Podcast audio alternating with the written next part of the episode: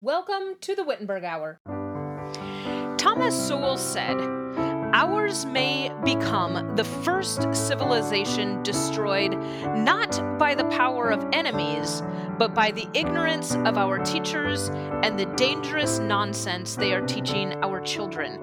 In an age of artificial intelligence, they are creating artificial stupidity. Hello and welcome to the Wittenberg Hour where we explore big questions and discuss that which endures by means of that which has endured, that scholars may endure. My name is Jocelyn Benson, and I serve as head teacher of Wittenberg Academy. Why is math an essential part of teaching absolute truth? How does learning math also teach us to defend the truth of absolute truth? And how does math confirm natural law. Joining us today to discuss math and truth is Wittenberg Academy quadrivium teacher, Mrs. Rebecca McCreary. Rebecca, thank you for joining us today. Thank you for having me. This will be uh, an interesting conversation. Of course. Most of our conversations are interesting. In recent weeks, news outlets have been covering a story regarding the Oregon Department of Education and a newsletter they sent to math educators in that state. The bottom line coming out of this is we need to change mathematics instruction because it is perpetuating white supremacy. Now, uh, we're not going to take on the topic of quote unquote woke math today. But the chatter regarding math instruction gives us a wonderful opportunity to have our own conversation regarding math. I mm-hmm. always prefer talking about what we are for rather than what we are against anyway. We know there is absolute truth. We stand on the scriptures in this, but as we will discuss later, math also confesses this. In fact, mathematicians throughout the ages have studied and explored numbers and arrived at this same conclusion. Studying the context in which the study of mathematics developed is an established part of Wittenberg Academy's quadrivium curriculum. When thinking about math confessing absolute truth, why does the context or history of math matter? The history of math is very important. And as we look at it, we can actually see the great diversity and egalitarian nature of mathematics. And that's definitely something that is a benefit to our Wittenberg students.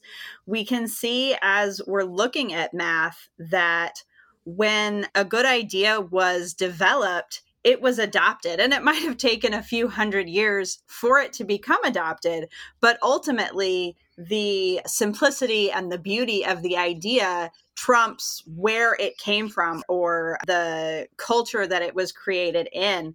And a great example of this is just our numeral system itself. It was actually developed in India and was used in India for hundreds of years as the Hindu scholars were working with numbers of vastly different magnitudes than what was being worked with in Europe or Egypt or anything like that at the time, where Western civilization was still mostly considering just counting things. Hindu scholars were working on counting stars and these hypothetical ideas that needed huge, huge numbers.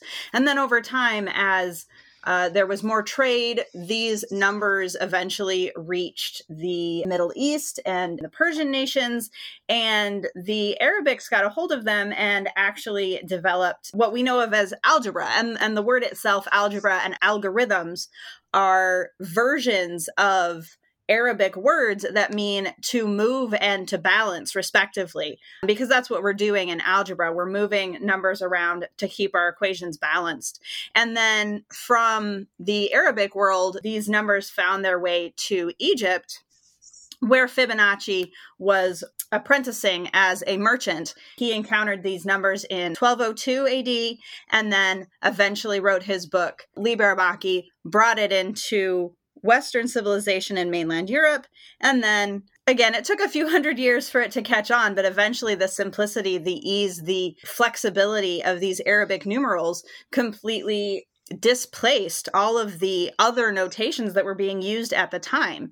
So being able to know the history really gives us this wide world view of the math that's being used. We also get the benefit of noticing when ideas are discovered independently, regardless of location we have all sorts of civilizations throughout history coming up with basically the same astronomy, the same calendars, and then even a more ex- recent example, the same calculus between Newton and Leibniz without talking to each other. So we can see that because we have these ideas recurring in these different locations, the concepts that are being described are not dependent on the culture or the situation that is producing them, it's really a look at a bigger picture that is universal to all of humanity.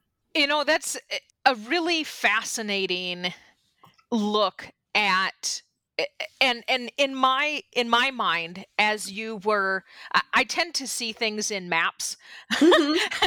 and so as sure. you were talking you know i'm picturing these events occurring all over the world in various places obviously but also right. various times mm-hmm. and and i i love the way that you painted that picture of the universality of these ideas and it's hard not to conclude given that that these ideas even though they are for lack of a better term codified by man that mm-hmm. these ideas really transcend man and are just a natural part of the world that God created and and as man explores God's creation he sees these these patterns and mm-hmm. he works on ways to explain these patterns and explore these patterns and take things that are abstract and and try to make them less abstract. I don't, I don't know if we, if we can always get to the point of concrete, but you right. know, get, getting getting to the point of of less abstract so that we can right, visualize. Right. You know, yeah. you think about the power of algorithms in being able to create things and visualize things mm-hmm. Eh, you know this this becomes obviously a larger topic than what we're discussing today but right. but just thinking about the history of these things really gives us a larger grasp on our present reality when when people come up with these ideas like math is perpetuating white supremacy and mm-hmm. math is perpetuating racism you can look at this even very brief overview that you've given us of the history of math of of developing some of these concepts and go okay well um it took a really long time to get to white people. yeah, yeah. Well, and I think calendars are a really great example of exactly that. The Chinese developed calendars um, at their point in civilization. And then we have the Babylonian calendar, which is the basis of the Western calendar. And then we have the Mayan calendar, even over in, you know, the New World. And all of these calendars, yeah, they are trying to explore this idea of time, which is a very abstract idea, but definitely absolutely something very directly God created. Humans are trying to use these ideas and these notations to try and explain it and make it more accessible. Not to tout my own subject too much but you know i'm going to. Um as you should. it's, it's almost like it's almost like if we get away from the numbers and we start looking at the patterns, we're looking at the actual patterns themselves that God put into the universe and trying to translate them in a way that our brains can understand So it's almost, if you'll go with me on the illusion, because I know it's going to ruffle some feathers, but it's almost like the patterns in mathematics are the ultimate primary source because we're looking at the patterns that God Himself put into being. So it's it's almost as close as we can get to seeing the work directly. Not that every human isn't a direct work of God, but when we're looking at the nature and those patterns, we are seeing almost the way that God is thinking because we see the order and the logic and the reason that that a lot of people also see in math because we're trying to describe the order and the logic and the reason of our creator who set all of these processes in motion. Yeah, absolutely. And we know I mean, scripture talks about the fact that uh, God has set eternity in the hearts of man, but mm-hmm. but they can't get it. I mean, that's the Mrs. Right. Benson translation right there. I right. completely butchered that, but um, you know th- th- that our our finite minds are unable to ponder in infinity the infinite you know right, i mean yeah, we absolutely. we really we really try we really try we really really do and as much as little kids like to try and find the highest number you know there's there's a math saying i don't know that the largest number you can think of is still closer to zero than it is to infinity that's incredible. And just trying to get our brain around what infinity actually is is just something we can't do. Right. Right. I love the fact and and our listeners obviously haven't had the opportunity to take all of your classes or have had my vantage point where I've had the opportunity for years to observe your live chats and and things like that. But mm-hmm. but I love the way that there's just this sense of awe that you bring to these things and help the scholars ponder and I think that that is an essential thing that when we when we take the the quadrivium when we take the the study of these abstract things out of an essential place in the the education of the free man right which is uh, you know the mm-hmm. liberal liberal arts you know it, the liberal studies uh, a liberal education that we are not giving our scholars the full opportunity to ponder the world that God has given us and the world in which we live and move and have our being and serve our neighbor. And and and so i think that that having that opportunity is absolutely priceless and being able to give them within that and i say this all the time you know, at Wittenberg Academy, we're not teaching our scholars how to work numbers, but how numbers work. And mm-hmm. and I think that that that context of understanding number within time and within history and geography even as you've kind of painted that picture for us that that is is part of that understanding how numbers work. The development of these ideas and these processes, they have a mm-hmm. history mm-hmm. unto themselves. Math isn't just doing problems, but appreciating the questions that have gone into solving these problems. Yeah, absolutely.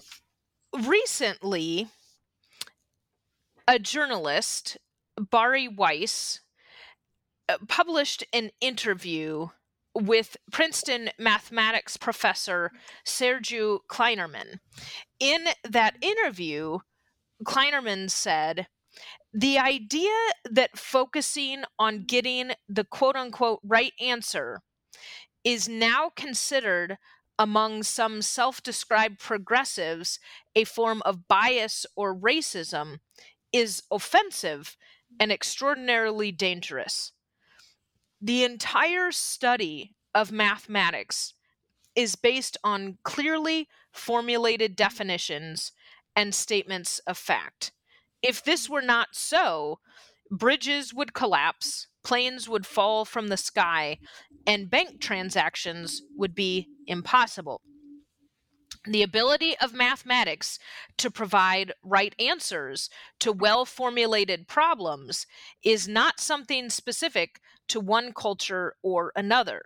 It is really the essence of mathematics. And you just gave us uh, some fantastic examples of of this in terms of of looking at the context in which math sits but going to the other side of that so so we have the context going to the other side of what dr klainerman was talking about why is it important that we are able to arrive at a right answer when doing math? I think the importance of having a right answer and the idea that there could even be a right answer is something that is very unique to mathematics if we look at it in comparison to other areas of study. And it kind of goes back to what mathematics is and what its purpose is. And the purpose is to recognize these patterns from the natural world. Like earlier, we were talking about the calendars and how you know, regardless of what format or notation any of these civilizations chose to write their calendar in, they still came back to the ultimate idea, this, this ultimate fact, this ultimate right answer that there are 365 days. Even if we're grouping them in in different size chunks, we still have the same number of days because that is the pattern of the natural world. And another aspect of math is being able to communicate this idea accurately and with precision. I don't know what it's like at your house, but anytime we're we're doing a lot of home renovations off and on over the years at our house and anytime we have any kind of discussion about color it always becomes a huge fight of well what kind of blue do we want right. do we want a royal blue or a, or a sky blue or a, this kind of a blue or whatever but you know if we look at math, we can very easily say, not that we do, but we could say that we want the blue that has a wavelength of 450 nanometers. Again, that's not what happens in our house. I was really uh, hoping it was. it, it isn't. It isn't. we don't have we don't have the technology to measure those paint chips, the the wavelength coming off of them. But that's going to give you a much more precise view of your blue instead of having this language idea of well i like this blue and you like that blue and we can't figure out which blue is which blue. And and that definitely has a point. But if we get rid of the idea of a right answer in math it takes away the mathness of it and it, it turns into a poetry of numbers which which wouldn't necessarily be a bad thing but gravity does not follow poetry. And so, if we're not always looking at gravity with the same kind of accuracy and precision that we would possibly look at the color blue, we would have bridges that are falling down and roads that are falling down and all of these issues. There was a book that I read by a mathematician, Matt Parker, and he talked about how they did just one small change in this bridge where instead of it being a i think there was a, a, manufacturing issue they couldn't get a beam as long as they wanted.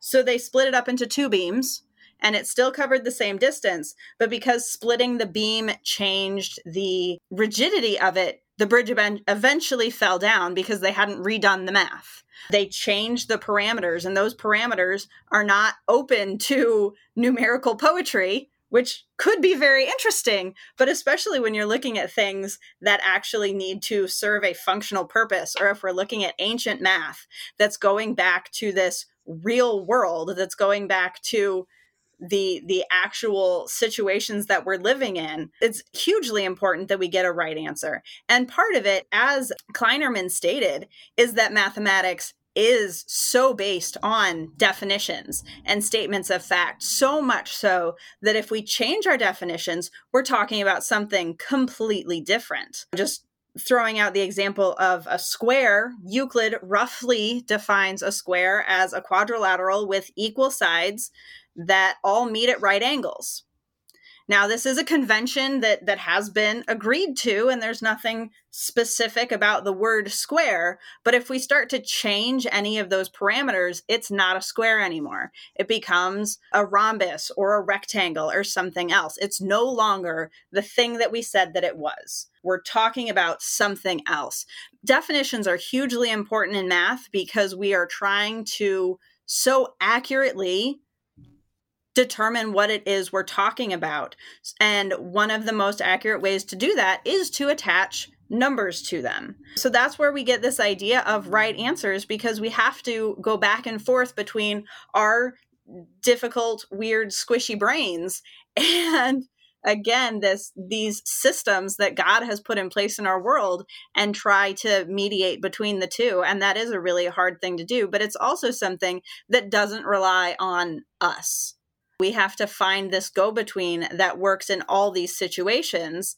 And again, having something as theoretically simple as a number to help us do that makes it easier for us to have these conversations between cultures and between people of different backgrounds. Just recently, a big conversation topic in all of my live chats has been the temperature because it's spring and it's it's always a weird temperature, but we can all all of the students no matter where we're from, even if it is a, a relatively small radius of just the United States, we all have an idea of what something means to be 40 degrees or 15 degrees or something like that.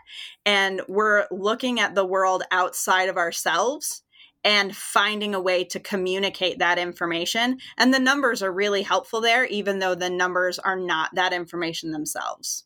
I really like how you highlighted there this idea of definitions, of statements of fact, that this is what it is and if we if we start changing the definition then it's no longer that thing and mm-hmm. we see this in all of life right i mean this is this yeah. is a big deal in logic which is of course very mathematical in terms of of of putting words on some of these these same ideas and also you think more broadly if you think in a wider scope that you have in our day and certainly in other days but we're living in our day so we mm-hmm. can reference our day that right. the, the definition of things is very popularly up for debate you know things mm-hmm. like a man and a woman you know the, right. it, once you start changing the definition of a man you're no longer talking about a man you right, know, i right. mean this is this is something that math teaches us this is something that mm-hmm. logic Absolutely. teaches us and and i find it really interesting just a, as you were talking uh, my mind went back to genesis in that the first task that uh, God gave Adam was to name things, to eh, to a certain extent to define things. So here's this right. thing that has these characteristics and mm-hmm. it uh, uh so so so what is it? you know, call it yeah. call it a thing, you know, uh, and right, and name right. it. And and this has been uh, man's task in having dominion over the earth as God eh, gave to man that that dominion of of defining things. And so coming up with definitions, defining things, calling things as they are, that is inherent to man because God told him to. Yeah, yeah. Definitely. And definitions are something we we talk about all the time in Quadrivium 3 because it's where we discuss Euclid and Euclid's elements and every new book, every new topic, at least 10 of them uh, out of the 13 books of Euclid, there are additional definitions because it's so important to know what it is you're talking about beforehand and that really is the definitions and, and Euclid's elements itself really is this foundation of what we consider mathematics. And we keep coming back to it as a society as these are the standards and again you know using a square as an example if we change that definition then everything falls apart um, and we no longer really know what math is uh, and Euclid even has books not just on shapes but also on numbers, and he has definitions on how his numbers relate to each other.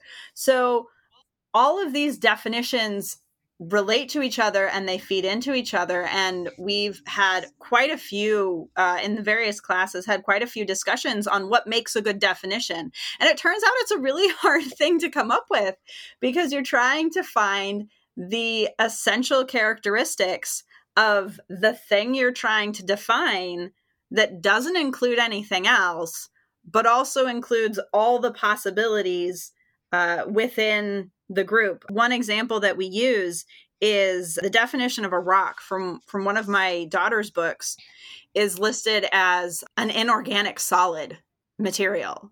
so then we discuss whether or not that's a good definition.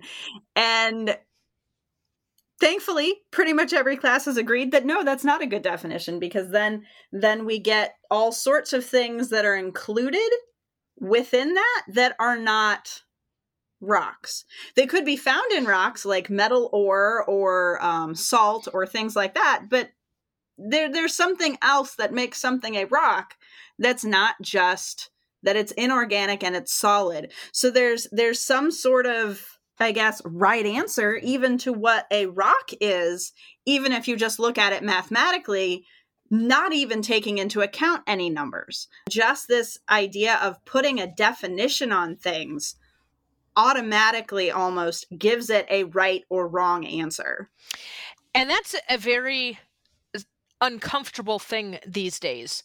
You, mm-hmm. know that that I mean we we want to have this very relativistic well and and uh, to some extent we're even beyond relative right you know you, yeah. you know it used to be you know you could have your truth and i could have my truth and you know mm-hmm. and mm-hmm. we're we're all good but no now you need to have my truth right you know you can't right. have your truth you need to you need to have my truth whatever whatever my truth happens to be on on any given mm-hmm. day and i and and that that creates confusion and it creates instability. And you know if if we're doing this to math you know if we're making Absolutely. math an unstable thing uh, where do we even go from there you know? Yeah. Yeah it's, it's definitely one of those things that that it, it literally does just fall apart. And there there are quite a few things you know again in the ancient math ancient math being geometry ancient civilizations but even all the way up through through calculus in the in the 17th century where we're trying to describe natural phenomena. And so we're looking at something external. It's easy we think to to come up with these uh, universal laws but there are even in that ancient math, there are ideas that were developed for the sake of ease, I guess we'll say. The idea that one is not a prime number, the idea that if you take a negative and multiply it by another negative, you get a positive. There's nothing inherent to nature that makes those properties true but we've all agreed everyone in the in uh, the mathematical field the mathematical universe has agreed that these things are true. So if we start changing the definitions of one to to account that oh okay it can be a prime number then basically every other theorem on prime numbers is now false because we've just changed the definition of one so if we're taking definitions away, we're changing definitions. We don't we really just don't have math anymore because everything builds on those definitions even even some of the definitions that are a little bit more arbitrary and are a little bit more removed from nature and patterns. We'll continue our conversation with Mrs. McCreary on our next episode.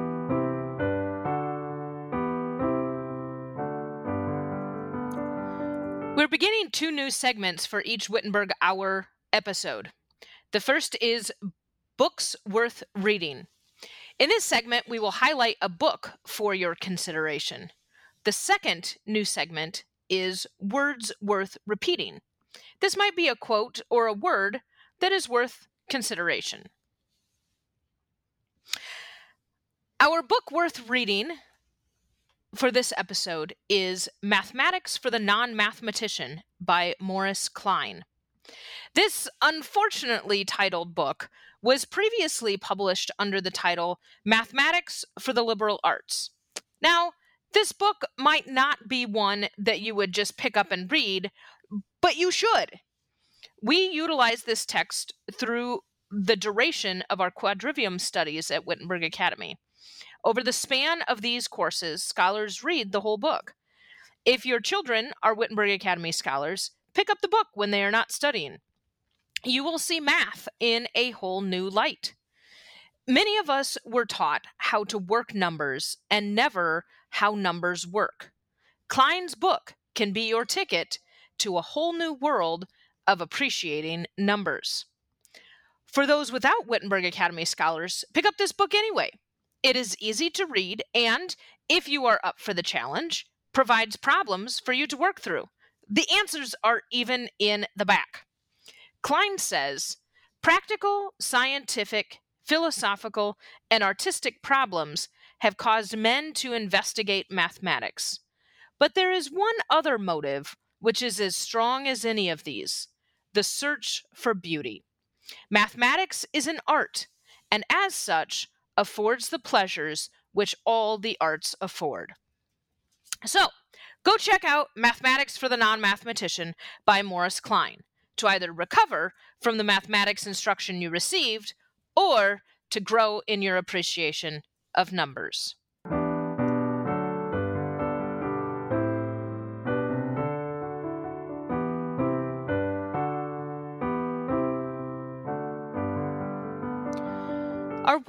Worth repeating today is algorithm.